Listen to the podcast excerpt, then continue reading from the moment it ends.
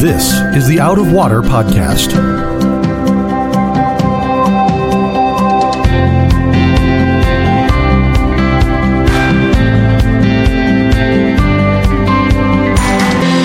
Out of Water is a production of Rio Vista Community Church in Fort Lauderdale, Florida. You can find it on Apple Podcasts, Google Podcasts, or Spotify. If you like what you hear, please subscribe and tell a friend to help them find Out of Water also.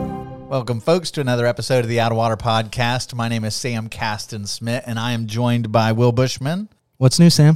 Not much. Not much. We're moving into Genesis, further along into Genesis as we wrap up uh, the story of Joseph and his brothers. We have a special guest today who is sitting in, Ms. Brittany Camp. She's going to be launching her own podcast on Christian issues and lifestyle things that affect women and lots of fun topics. So hopefully you'll be able to uh, see that launch in the near future. We're looking forward to it. And hopefully this is helpful for her because Yeah. it's not looking so good. She is learning how not to do a podcast today. We've had a real rough start, so coming in. oh, By the way, we're in a room where the air conditioner's not working. So, w- welcome, Brittany. Glad to be here. it's all good. All good. So, we are jumping in in Genesis chapter 46, verse 28 today. And just kind of to recap where we've been, and there's a lot to recap, so I'm going to be missing a lot. But the basic story is Joseph, as a young man, is betrayed by his brother. Ultimately, through God's sovereignty, he's raised up to become the second highest authority in all of Egypt. And from that position, he begins to scheme together a scenario where his brothers are forced to wrestle with the wickedness of their past. And through all of that, their hearts are revealed to be changed and they you see that they go from being these self-absorbed brothers that will betray their own brother to gain silver to where by the end of it you see that these brothers are willing to risk their own freedom and Judah is willing to lay down his very life to free and to rescue one of his brothers for the sake of his dad and his dad's heart. And so last week we talked about how all of this is a picture of the gospel. And in fact, the way that Joseph receives his brothers is such a clear picture of the gospel because they come with heavy hearts. They feel plagued by the wickedness of their past. And before, when he reveals his identity, their tongues are tied. They can't say anything. They can't grovel. They can't even apologize before Joseph is already saying, It's okay.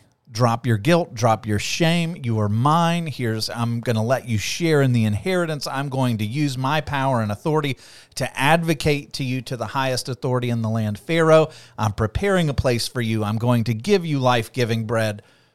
And it's before they can do anything to earn it, even though they've been utterly despic- despicable, you know, for all of their early life.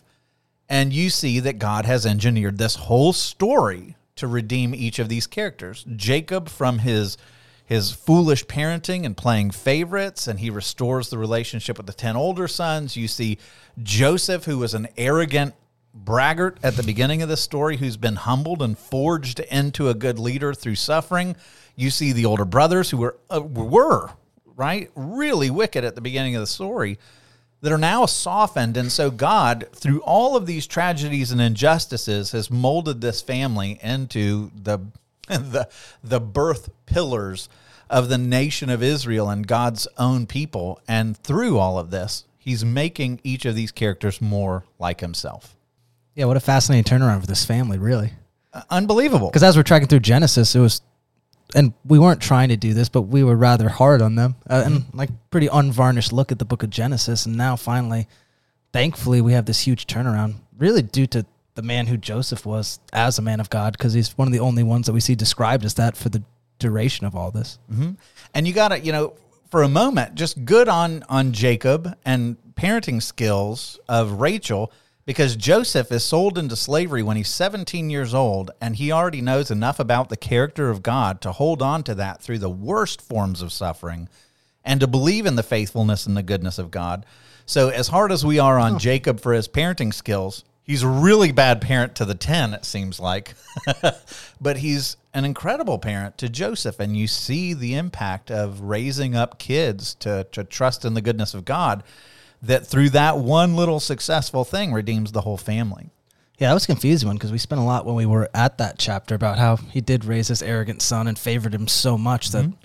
I mean, really his only chance was his brothers attacking him in the end. But there is that side of it that, man, yeah, I've never thought about that. Yeah, how, how did Joseph get this faith? You know, Yeah, it didn't just pop up in prison. That would be a tough spot to That's find right. it. So it's coming even even through the failures of parenting. That that nugget, that seed that's been planted, flourishes, and in twenty plus years' time, redeems the whole family. So we pick up in today. The brothers have the promise, and now they're sent back. You remember they're sent back to Jacob. They've got carts upon carts, carts for the wives, carts for the kids, filled with the best goods of Egypt. And Jacob is like, oh my goodness, Joseph is alive. He talks about how his heart is revived just on the news that the son who was once dead is now alive. And so, again, that it's constantly pointing you to how Joseph, in, a, in some senses foreshadowing Jesus. And so now we get to see the reunion of the father and the son here in verse 28. So it says, he had sent Judah ahead of him to Joseph to show the way before him in Goshen. And so Jacob gets one chance, one son to choose to kind of facilitate this reunion, and he chooses Judah. So my guess is he's probably heard what Judah did, and now Judah, for being willing to lay down his life to rescue Benjamin, has become eh, like, you know, catapulted to become the favorite in Jacob's eyes. And you just imagine, you know, the scriptures don't tell us this, but just that line invites you to imagine this moment where Jacob and Judah had always been at odds, distrusting, you know, you're the one who's wrecked my home, kind of a, a vibe between them. And now Jacob is sending Judah as kind of the emissary of the family to orchestrate this reunion. And so you you have to imagine the behind the scenes, and it might just be that he pointed and said, "You go," you know. But I think he really loves Judah for the selflessness that he showed there. So it said he sent Judah ahead of him to Joseph to show the way before him in Goshen, and they came into the land of Goshen, which is considered the best part of Egypt. It's in the northeastern section of the Nile Delta. And the reason why that makes it such a good area is you not only have all the fertility and the crops and everything of the Nile, but it's the closest to the rest of the major civilizations in the ancient world. Because so if you were if you were looking at wealth and trading partners, you had the Cushites that were to the south of Egypt. And that was basically it. But to the north and the northeast, you had all sorts of empires. You had the Elamites and the Babylonians and the Assyrians, and the Hittites will come, and you have the Canaanites. And so there's a massive amount of trade that would be on the northeastern side of Egypt. And so it gets the benefit of all that. So it's not just you've got access to abundant food and crops and livestock and, and grazing lands, but also trade coming through there. And so when Pharaoh is saying, okay, where am I going to situate Joseph's family? He says, you're getting the very best spot where all the wealth is. And that's the favor Joseph had with Pharaoh, right? Correct. Because that's a crazy. I mean, if you think about that, Pharaoh didn't have to do this. I think they would have been happy with whatever plot of land they gave him as long as they kept up food. But this is really kind of a wild scenario that God is setting up. Yeah, completely. And so you you see Joseph meant the world to this Pharaoh because he essentially saved the legacy of his regime. You know, mm. this Pharaoh, Amenemhat III, is who I believe this is, is going to be known for having the, you know, the abundance of wealth. He changes all of Egypt. Power gets consolidated around him. He has massive building projects. And by the way, he builds his pyramid. We talked about this before, 100 yards or so away from the Bar Yusuf. You remember what that means? Mm-hmm. The Canal of Joseph that joined. Thanks for bailing me out. Yeah. that took the Nile River into the Fayum Oasis, where they had all this extra farmland that Joseph had discovered.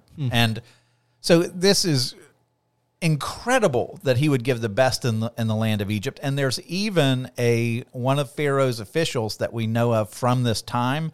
And the only recording writing we have from the reign of this Pharaoh from this official says that this Pharaoh impoverished his own people for the advantage of others, which is an interesting thing because where would that make sense as we see what happens in today's story, just to blow the ending?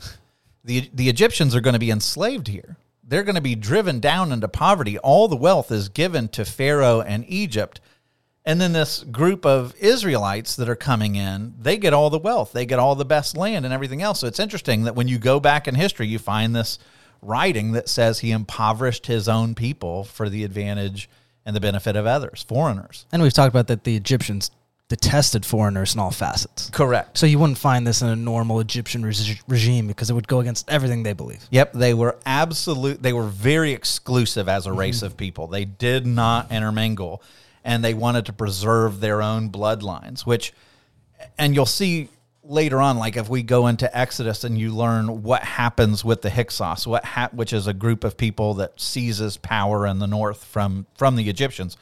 With time, that only grows, and they become more and more like, nope, we're not going to intermingle. We're not going to to to have children with other races and so you see that so the fact that pharaoh not only gives the best part of the land to foreigners but to a group of people in a profession that was detested in the ancient world as we're going to see in today's pas- passage it's pretty stunning hmm. like it's totally surprising the favor is going to the least you know deserving or i guess the the least expected people and that is another one of these themes that you find consistently throughout the story of redemptive history. It's always the people, it's always the underdogs that God champions.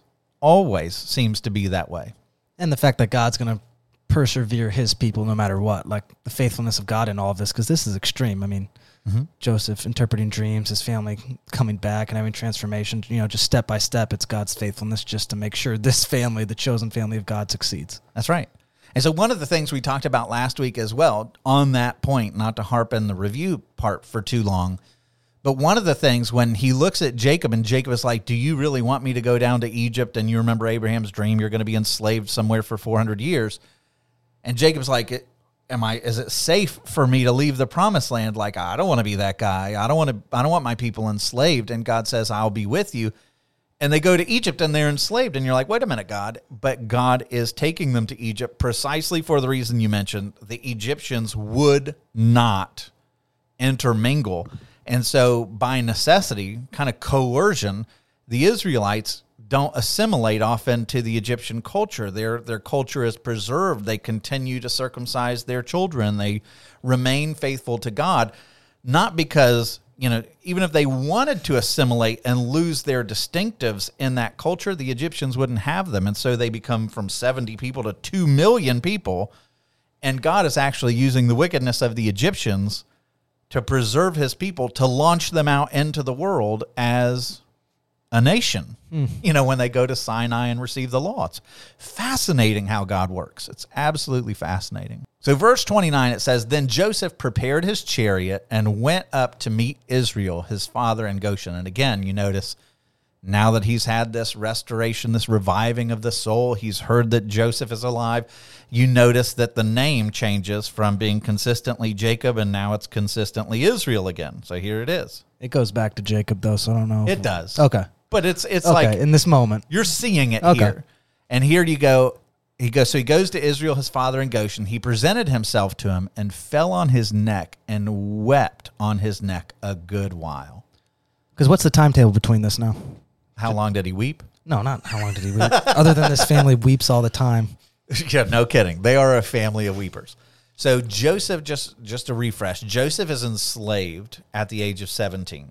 He's going to be enslaved and in prison. We don't know exactly how long those two things divide up, but slavery and, and imprisonment is thirteen years. At the age of thirty, he's exalted. At the age of thirty-seven, the famine begins.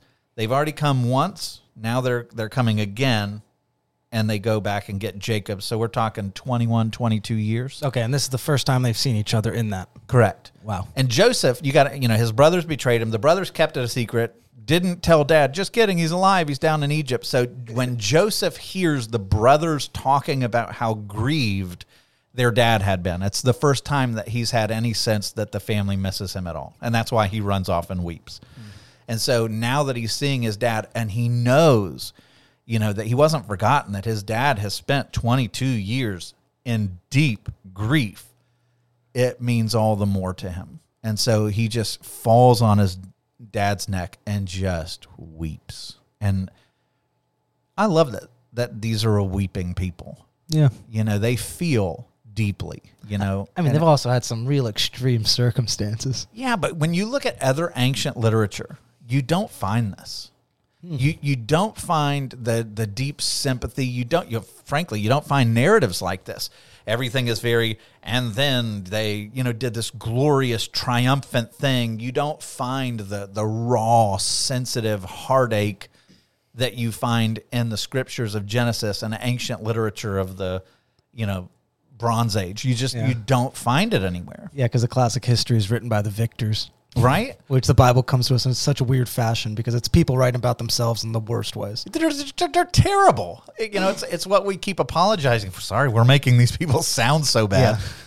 But they made them, you know, the, the when the Bible is written, they're making themselves sound bad because what's the message of the Bible? You're bad. you you need a savior. Desperately you need a savior, and God is faithful. God's people are a mess, but God is faithful. And so when you see tenderness like this, this is very unique to admit this in something that's recorded in the ancient world. Like the Egyptians never record their losses. They they don't record the the tragedies. They only record what is glorious about them because they believe this is going to be what's kept around for eternity. We don't want bad things out there in the universe, Makes sense. right? The Bible totally different. Totally di- I mean it's almost like they go out of their way to be like we're really bad. Yeah, like- you know. Let's detail our badness. exactly. So verse 30 it says Israel said to Joseph. So you get you get Joseph shown his emotion. Now you have Israel Jacob saying, "Oh, now let me die since I've seen your face and I know that you're still alive. Like I I can die in peace now knowing that you're okay. Like I've lived in utter turmoil needing to know what happened. All I got was the bloody coat." But now I know you're alive, that God has preserved you, exalted you to the right hand of Pharaoh. Like I could go any moment now with a smile on my face. And as a father, like part of this is obviously the focus on Joseph in this moment, but even what we just talked about, that he's seen this transformation for his sons, and he now knows that Joseph is alive and Benjamin's okay, and Simeon's going to be out of prison, mm-hmm. and the family's going to be set up for life. It seems in this moment, like as the patriarch of a family, you got to be like, all right, I I did what I could, and everyone's going to be okay.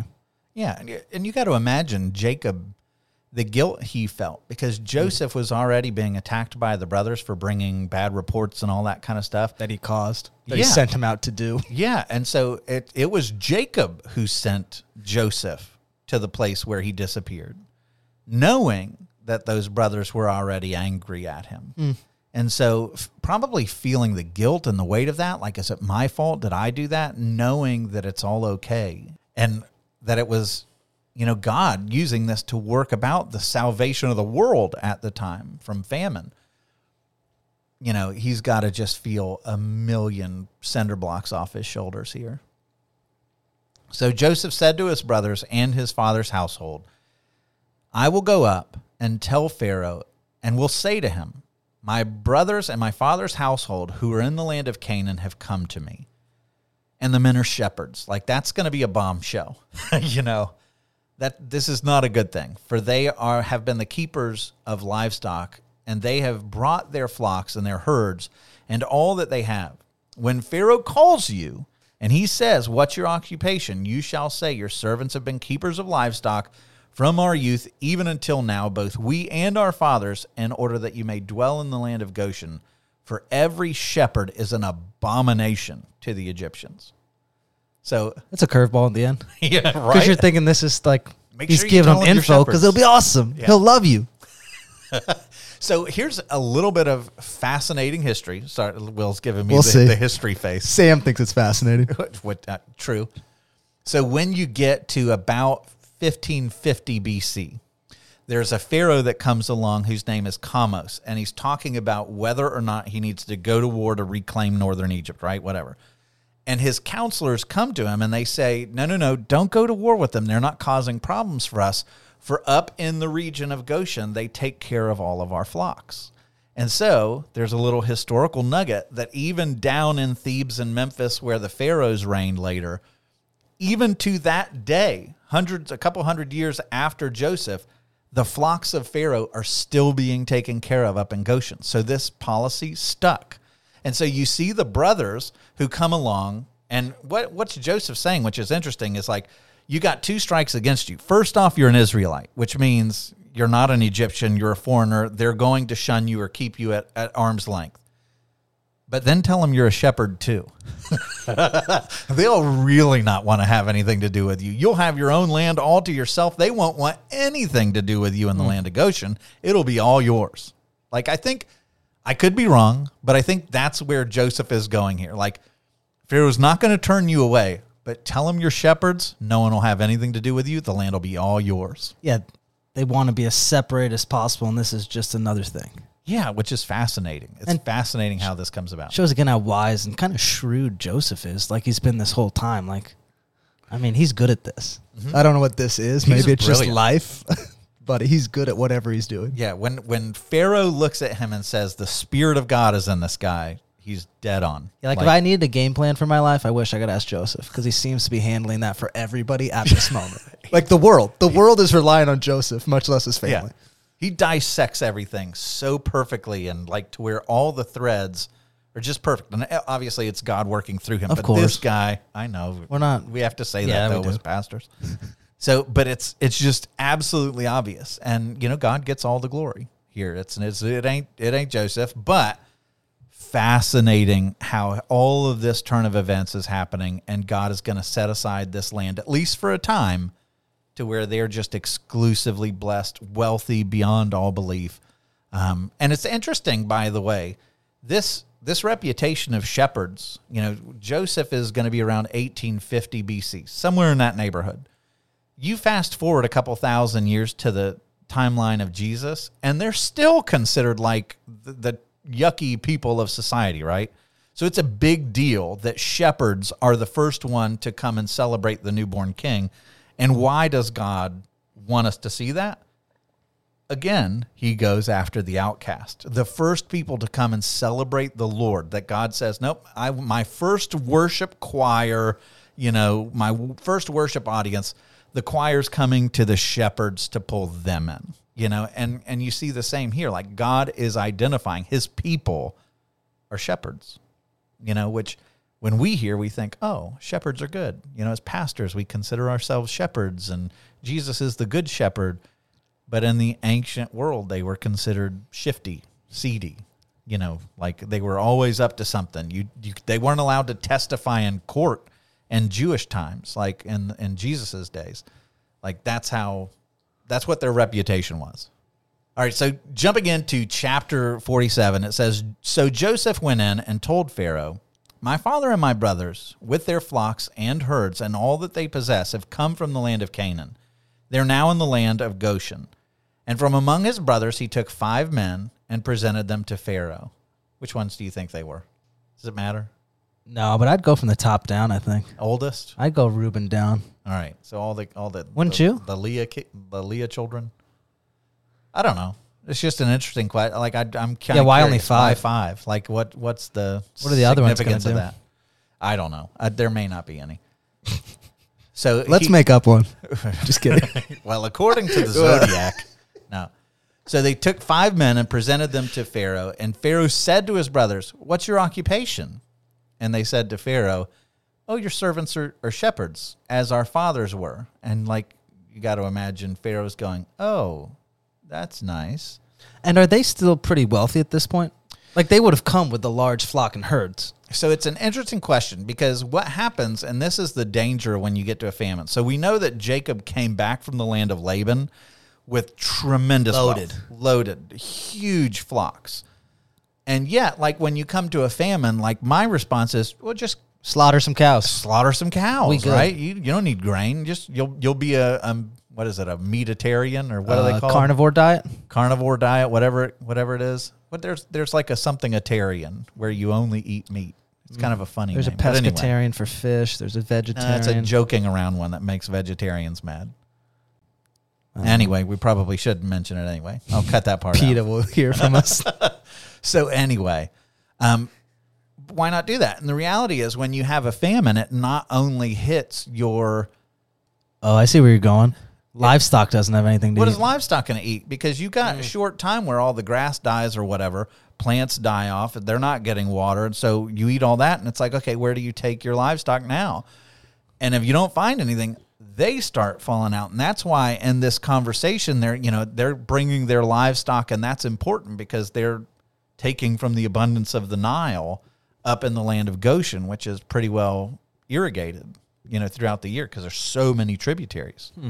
And they weren't slaughtering their livestock and freezing it, you know. So there was only so much you could do in Right. that moment if they started to die. Oh, that makes sense. So it's the same thing. You'll see you'll see here as we get further in this chapter where the Egyptians are having to sell off their livestock to get grain.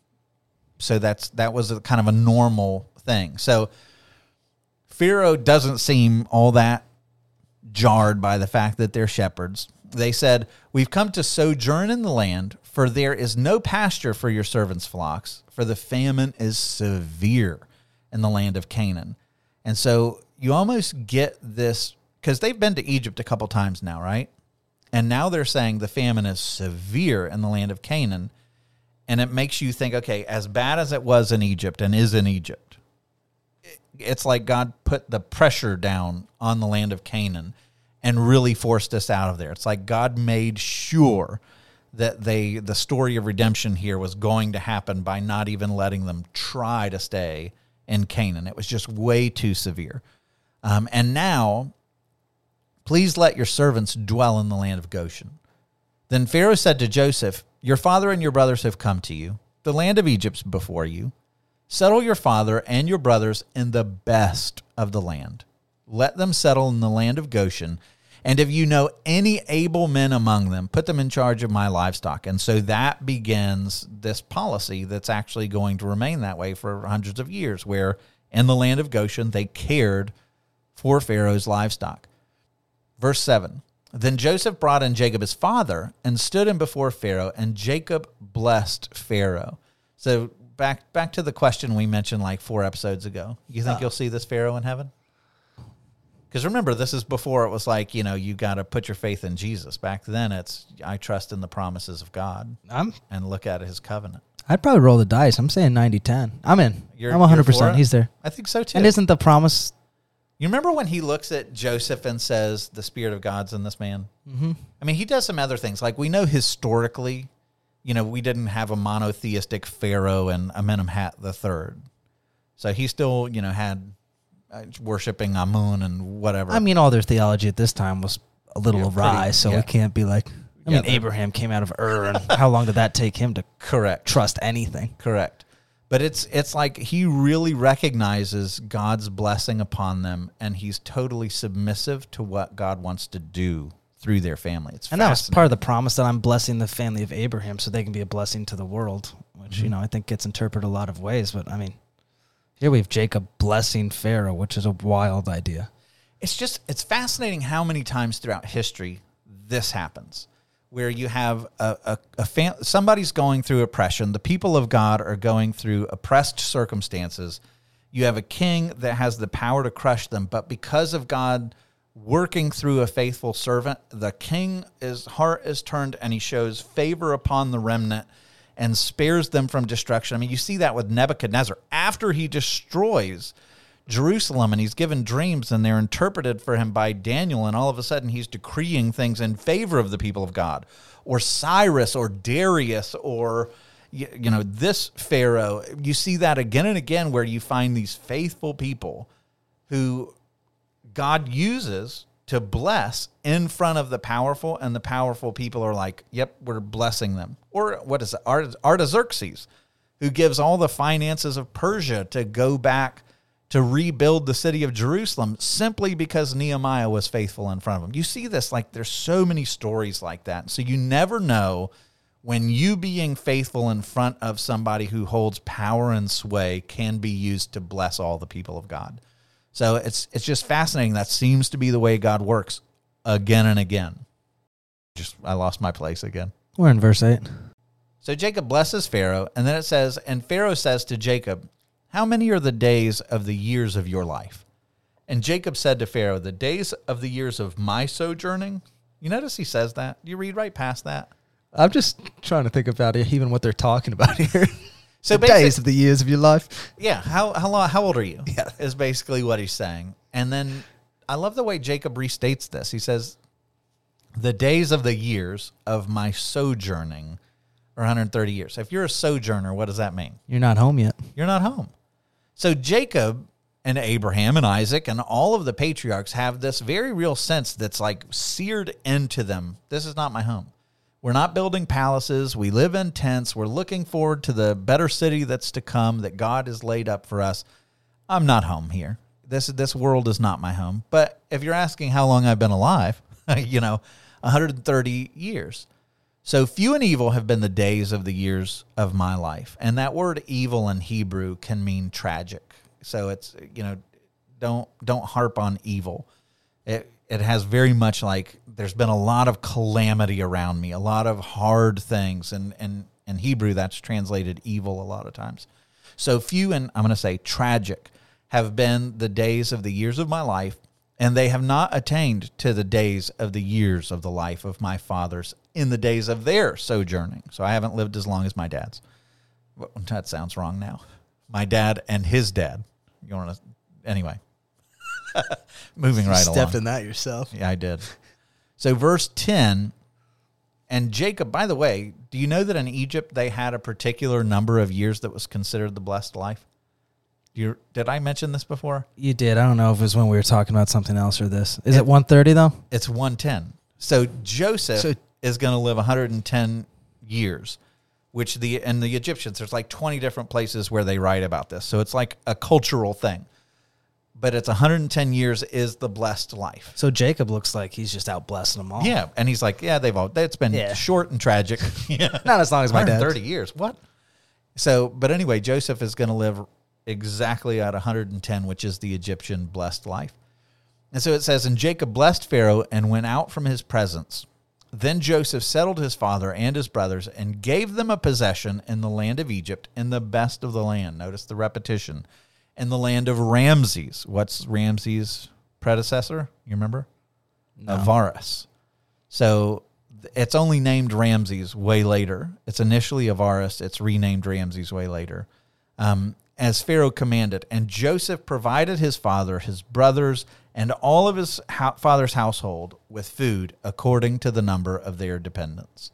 So they're living the life. They got everything going for them. And so this chapter wants you to see a contrast. So the first part of the chapter is they go to Pharaoh.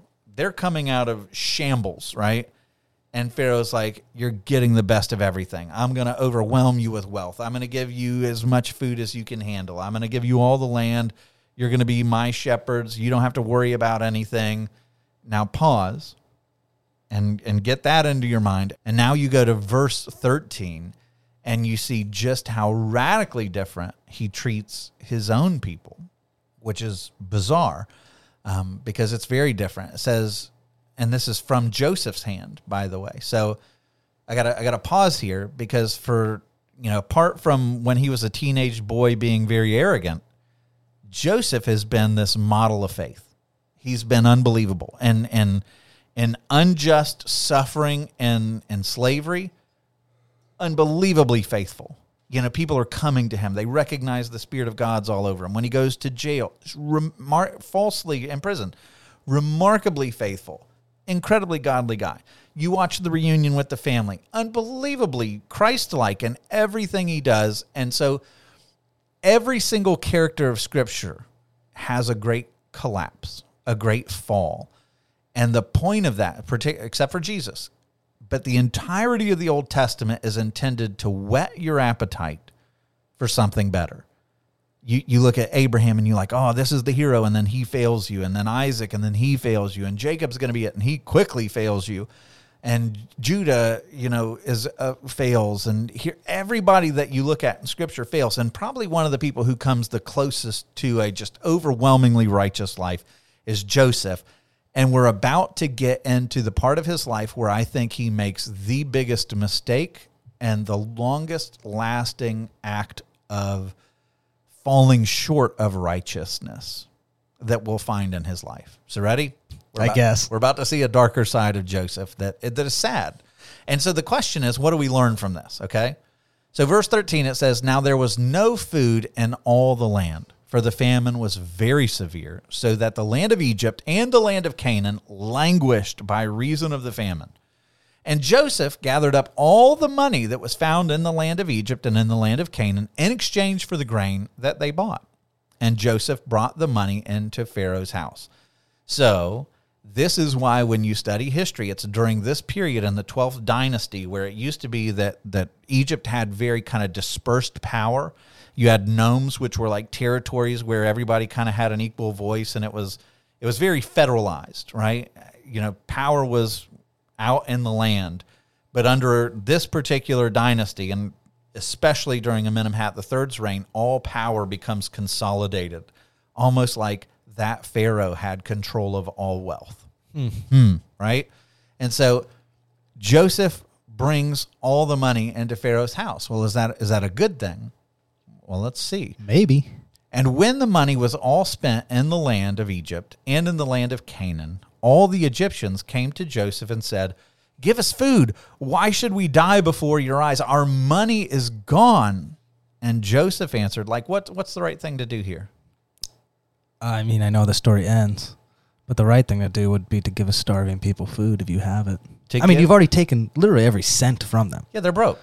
They, And like they that- got no money. And that's not like a metaphor, right? Like there's everyone is walking around. They have no money on their hands because Joseph already has it all. Yeah, I mean, he basically, uh, if you want grain, give me what you got. Empty your pockets. And And, they I'm already did giving that. it all to Pharaoh. So now they're coming back before him and they're like, we got no money. Like, what do you want us to do? Are you just going to watch us die? And Joseph answered, Give me your livestock, and I will give you food in exchange for your livestock if your money is gone. So they brought their livestock to Joseph, and Joseph gave them food in exchange for their horses, the flocks, the herds, and the donkeys. He supplied them with food in exchange for all their livestock that year. And so that's that's more than just like when we think of a cow out in the field, we think, oh, that's steak and hamburger, right? But for them, all of their livestock, that's industry. That's their tractors. You know, you you can't. You, how do you plow the field anymore? How do you how do you do anything? You cannot be self sustaining. You have no industry anymore. But now all of those animals are then consolidated to Pharaoh, and guess where they go? By the way, guess who takes care of all of his Ah, livestock? to right? Joseph's family. So the excess livestock that are not doing industry are all going up to Goshen. Gee, if I was an Egyptian, I might resent that quite a bit, right? And so now you have all the tractors are gone, all the beef, all the you know, the money's gone. Now the industry's gone. What are the what what are you going to do for a living now? You know, what are you what are you going to do for your land when the famine ends? You have nothing to to help till it or care for it. So he gives them food for that year. And it says in verse 18, when that year was ended, they came to him the following year and said, We will not hide from my Lord that our money's all spent.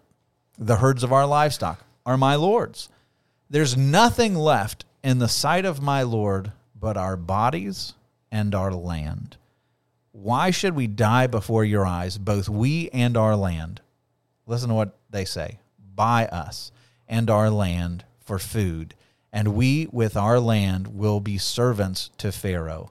And give us seed that we may live and not die, and that the land may not be desolate.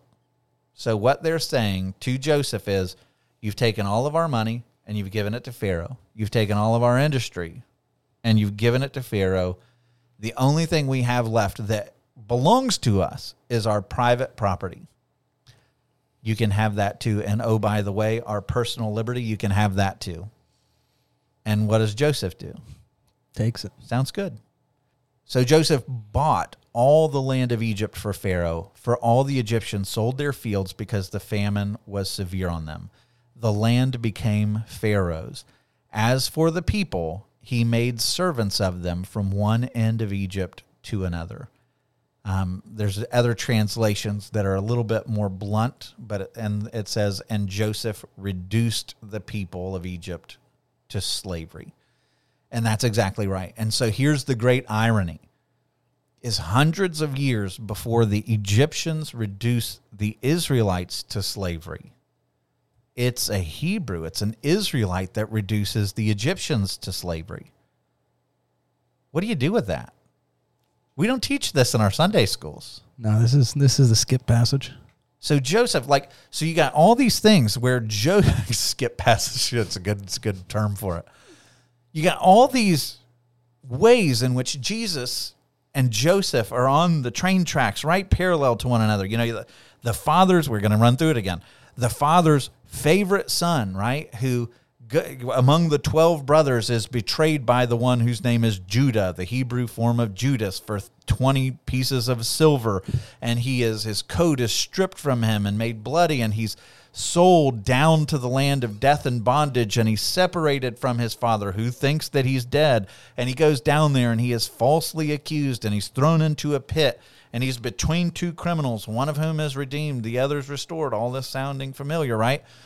And so then out of that, he is going to be exalted up to the right hand of Pharaoh, who the Egyptians believed was God. And he uses that position at the right hand of small g, God, to do what? To give life giving bread to the people, to prepare a place for them when they come, his brothers. He's going to redeem them. He's eager to forgive them. And then you get to this part where the people are in desperate need, and you find Joseph diverging from Jesus. Because in Jesus, when he gives the metaphor and he says, I'm the bread of life, right? You're going to die without me. Thank God Jesus doesn't say, okay, now to get this bread of life, give me your money, give me your livestock, Lay, give me your lands, give me your your own autonomy. I'm gonna make I'm gonna reduce you to nothing. Like you find Jesus who comes and gives it freely out of a generous heart. And so, like, what is wisdom here? You know, it's it's not to leave the people in desolation, but it's also a very, very strong warning that you do not entrust government with tremendous power. Because the government that favors your group of people one day, as you marginalize the other, guess what? Eventually that shoe is going to be on the other foot. And when power shifts, now you're going to be the ones that are marginalized. So the Hebrews are fat and happy up in Goshen, right? Until the regimes change enough and people are going, wait, why are we the ones who are like this? Let's go oppress them. And then everything goes. And it's like, you know, the going back previous generations that, you know, were brilliant. It's, it's recognizing that a government that is big enough to give you everything you want is also strong enough to take everything you need, right? And that's the dangers that the Bible comes to and it's it's giving you, you know, on both sides of the aisle, Republican and Democrat, there's a rebuke in this story. And I don't want to go too political here. But what's the rebuke to the Republicans in this story? If you have people that are in desperate need of support, you can't just go, you know, free market, go starve. You know, like the righteous thing to do is not to let them suffer. You know, you, you can't just wash your hands and say, you know, that's their problem. You, we have an obligation to one another. We are our brother's keeper. But then what's the flip side? What's the rebuke in here of democratic policies? Do not trust the government to be your savior. The more you feed the government, the more power it has, the more that it controls everything do not expect it to use that power for good purposes because, as Genesis has taught us, there's no one righteous. There's no one righteous. Everybody, if they're given unchecked power, is going to use it for their own selfish advantage and they will exploit and abuse everybody. And I don't care who you are on planet Earth, you're not above that. King David, who's described as a man after God's own heart, blows this right? And you know, oh, he's you know Bathsheba. Yeah, I'll take her. Oh, Uriah. Yeah, I'll put him to death. That's David, and he's corrupted by power. Like there's nobody that's immune to this, and so we you have to come to the the table here and recognize that there's there's wisdom to be had for everybody here, or to be drawn by everybody. That's good in a weird way. What do you mean? I don't know. You just don't normally see why? Why a weird way? Maybe, not that it's good in a weird way. It just, I bet you most people have not looked at that part of the story in that regard as something so pertinent to modern times. Yeah, the older I get, the more libertarian I feel. I just I I don't want government in charge of anything. you know, like do the bare minimum that keeps society functioning, but I don't want you determining everything about my life because you're the government and you screw everything up. Am I allowed to say that? Yeah, I guess. I think that's pretty fair. Yeah. And it doesn't matter what letter you have after your name. Like they're both consistently screwing everything up. Yeah, and it's the Bible's pushing back on both directions, just like you said. This is not God saying I'm a Republican or I'm a Democrat. He's saying you know neither of these are working because people's souls are broken and messy, and they're going to do the messy thing mm-hmm. most of the time. And that, by the way, like when we look at the way that our country was crafted for for you know going back to the the beginning and all the messy parts of it, one of the things that they recognized that lies at the heart of the way everything was structured was this idea of checks and balances, which which nobody had ever had before. But you know where that comes from is a, a basic recognition that man has fallen, so nobody gets total control. You know, we don't want the executive standing alone, so we're going to have these, you know, the legislative and the judicial that can check them. And uh, we don't want them standing alone because mob rule can be every bit as bad as a tyrant. And we don't want, you know, like, so they built this system where they recognize man has fallen. We need no one to have control. The people need to be able to represent themselves without it being bloodthirsty mob rule, you know? And so that's the reason I think why it's the longest lasting constitution in the history of the world is because it protected itself against the dangers of humanity. That's why like if you look at the Bill of Rights, which I love, right? What is it doing? It's not giving you rights.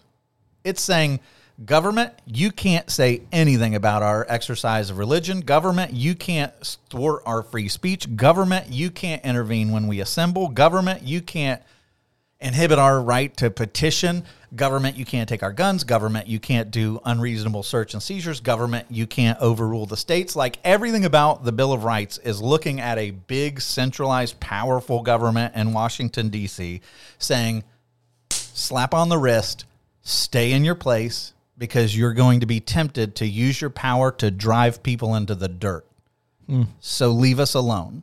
I mean, that's essentially what the Bill of Rights is doing. Our rights come from God, not you. So shut up and go away. Yeah, it's a protecting of rights and a giving of rights because they don't have the power to give the Completely. rights. Okay. Like that was Makes part sense. of the, you know, for all the ways that that founding generation did bungle stuff. That was one of the brilliant things. Our rights come from God, not from man. No man can take them away. And when you look at the good things that came out of our country in its, you know, hundreds of years, part of the, the basis for overthrowing great evils like slavery was to say our rights don't come from man they come from a creator. They're inalienable. You have a right to life and liberty and the pursuit of happiness. And that was at the basis of the argument for the overturning of slavery. That's at the basis of the argument for like the nuremberg trials when you were going after the nazis. Everything that the germans did was legal according to their country's laws. So how what do you appeal to to say no that's evil? No, no, no. Rights come from God and it doesn't there's a higher power that sources our rights and no man, no government, no regime can take them away.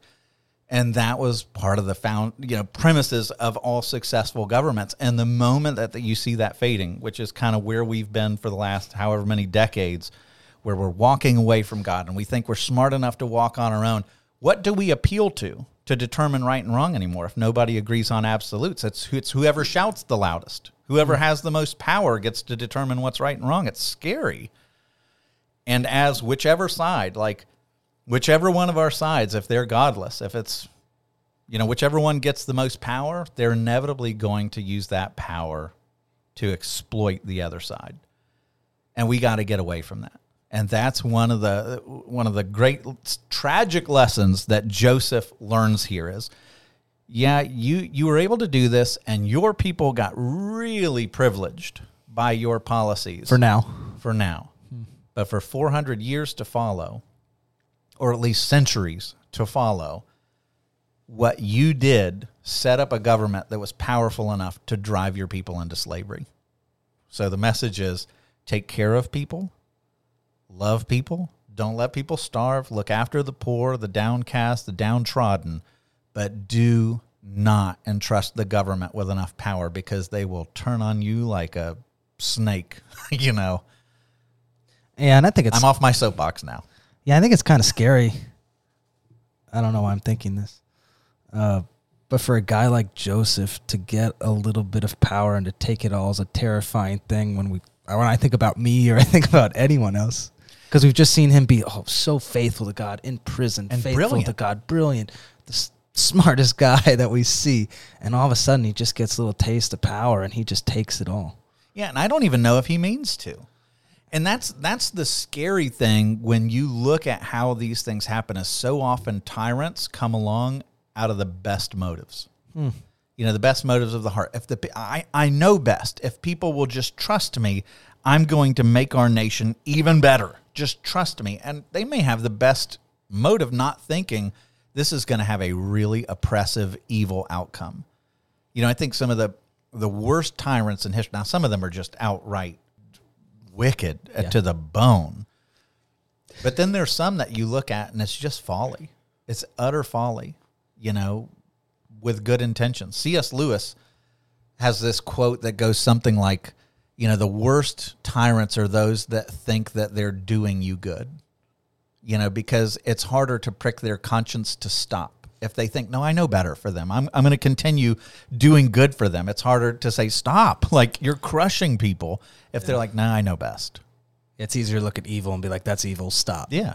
Then, oh no, this could be good one day. Just keep keep following along. Yeah. So the bottom line from from my perspective is government is well, I don't know how to say this. I just want to say. I'm not co-branding with Sam right now. I'm too young, so if you listen to this, Will said very little. Yeah. I think I agree. this prison term will be all mine Yeah. one day. Um, no, but it's government with unchecked power is outrageously dangerous. And people of both sides, both political sides, would do themselves well to say we should not expand the power of the government to where, you know, it used to be that that government feared the people, right? And now people fear the government. And the government should never be so powerful that either side is going, "Oh my gosh, whoever wins the presidential election is it, this is going to destroy my life." You know, I can't. It shouldn't be that important, honestly. Yeah. They shouldn't have that much power to where it could divide a nation like we're divided. Yeah, that's That's my opinion. and like you told me, you taught me this. So again, this is Sam's teaching. Um, what we learned from COVID is government never gives anything back that they've taken. True.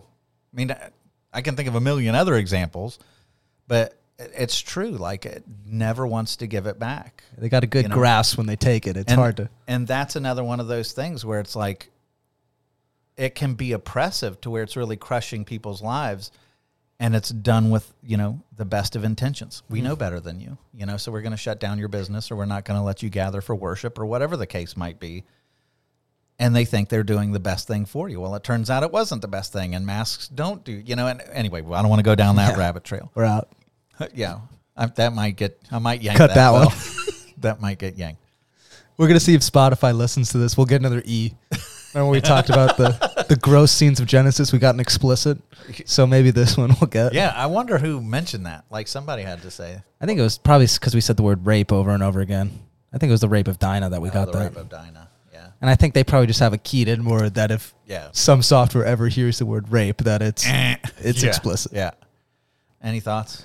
Yeah, you're I think it's good. Okay. fine. You're third we- on the list. we- Sam's going down first, then me, and then, Then we're gonna say Brittany. Brittany was there. Brittany taught all of, taught everything that we're teaching. This is all straight from her. Yeah.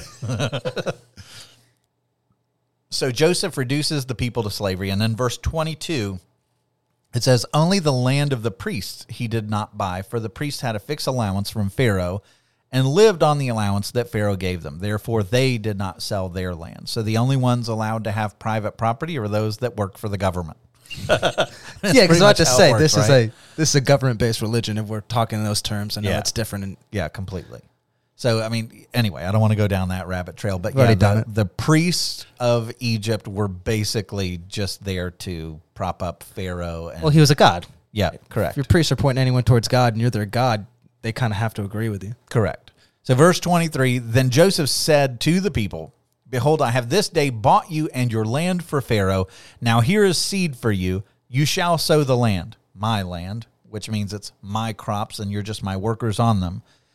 And at the harvest you shall give a fifth to Pharaoh, and four fifths shall be your own, as seed for the field, and as food for yourselves and your households, and as food for your little ones. And so basically, what he's erecting here is a feudal system. 80 20, though. I, I own it all, but you can eat, mm, you know, most of the stuff that you grow, but it's not really yours. You're just stewards on my land. And they said, and here's here's what the wild part, and this is true in history that when you get, and this is so instructive, when you have great crisis moments in history, the people are always so grateful for tyranny. Yeah, you It think bails of- them out short term. yeah, I mean, you think of think of how did Hitler come to power? You know, you have the Great Depression, you have all the you know post World War One crisis of Germany, their collapse of their currency, and what does he do? He comes along and says, "I'm going to fix it all, and I'm going to give you this and this and this," and he he basically overhauls the whole system of government. And what are the Germans doing? By and large, especially the youth, are going, "Hooray! This guy's the greatest. Let's follow him into war and cheer him on." And it's like, well, no, you're not supposed to cheer for that. But when you're in the middle of crisis and somebody is saving you, listen to what they do. They praise Joseph. You have saved our lives. May it please my Lord, we will be servants to Pharaoh. Yeah, we're glad to be slaves. At least we can be slaves. But it's a generational slavery that they've just consigned all future generations to. Hmm. So Joseph made it a statute concerning the land of Egypt, and it stands to this day that Pharaoh should have the fifth. The land of the priest alone did not become Pharaoh's. Thus Israel settled in the land of Egypt and the land of Goshen, and they gained possessions in it, and were fruitful and multiplied greatly. So this is garden language. Remember, uh, there's places in Genesis where the garden of the Lord, the Garden of Eden, is compared to the well-watered land of Egypt. And so now they're in the garden. It's like a new chapter. We're starting over again, which Genesis likes to do. So we're in a garden and they are being fruitful and multiplying. What's that making you think? We're back at the beginning. We're given a new chance. And Jacob lived in the land of Egypt 17 years. So the days of Jacob, the years of his life, were 147 years. And when the time drew near that Israel, Jacob, must die, he called his son Joseph and said to him, If now I have found favor in your sight, put your hand under my thigh and promise to deal kindly and truly with me. Do not bury me in Egypt, but let me lie with my fathers. Carry me out of Egypt and bury me in their burying place. And he answered, I will do as you have said. And he said, Swear to me. And he swore to him. Then Israel bowed himself upon the head of his bed. In other words, he's sick and dying. And what we're going to find in the next chapter, which we probably might not get into, is when Joseph dies, those 17 years that he spent in Egypt, he's a radically different man. When he dies, all of Egypt mourns. All the major officials go to his burial. They're all weeping. They mourn for some outrageous amount of time. And it's the first time in J- Jacob's life that when he leaves an area, they're not either chasing him to kill him, him or, you know, like really angry Cheering at him off, Yeah. yeah. yeah, right. So you see in the latter years of Jacob, this guy who had been a, a scoundrel and a messy person, because of all that grief and suffering and everything else, it forged him into a very humble, very likable, redeemed, wonderful man to where even the Egyptians, who are not fond of foreigners, praised him hmm. and mourned him, which gives you great relief from knowing the earlier side of Jacob, right? the, the unlikable side of Jacob. When he dies, God had made him into a dramatically different man. And his desire not to even be buried in Egypt. Like he's like, this is not the land of promise. I don't even want my bones in this place. Like, Right. get me back out of here eventually. That's right. And even to have the faith that there is a future outside of Egypt's pretty cool. Mm-hmm. And there, there was, there's the Egyptian mythology would teach that if you're buried outside the land of Egypt, you might lose your afterlife. And so when Jacob says that to Pharaoh and everybody else, what he's saying is your the face. mythology is a bunch of junk. Like my God is the one who brings resurrection. I do not want to be buried here. I don't want and and Joseph is going to say the same same thing. I want you to carry my bones up out of here. Um, but that shows you that even in the midst of getting all this blessing from the hand of Pharaoh, they did not bow the knee to Egyptian mythology. They stayed true to their beliefs, they stayed true to the Lord and trusted in him and his power of resurrection, which is pretty awesome. Yeah, even Pharaoh at this point is like, eh, I get yeah, that. Yeah. Like you could be right here. yeah, your God Seems to be going pretty well. your God's pretty impressive. Yeah, so Yeah. And so you see all of these characters. You've got the 12 sons, you've got Jacob, you've got, you know, four generations of this patriarchal family that are kind of coming to this climax before the slavery. And it's just a reminder that as much as they've been through, Jacob knows that he can trust his Lord. Like, even when I die, I want to be back in the land that God promised me because I trust him for resurrection. And so it's, you know, the brothers have looked at a God and they've seen this is a God who can take messes like us and all of our wickedness and all of our past that should have cut us off from the promise. That God is outrageously faithful. And after all the twists and turns and, you know, the points where you want to go, oh my gosh, why does God keep these people? You just see that his faithfulness not only wins, you know, and he doesn't just embrace the scoundrels but with time, he transforms these scoundrels into people that the world was made better by. Um, and that's a beautiful thing. And that's a promise that we can cling to is not only that, that he'll take scoundrels like us, right? But then in the meantime, before we get to glory, you know, he has a purpose for us here. He's going to use us. He's going to redeem us. He's going to make us more into his image to bring a little flavor of heaven down to this earth. And if we can learn from them rather than learning the hard lessons from ourselves, all the better, you know?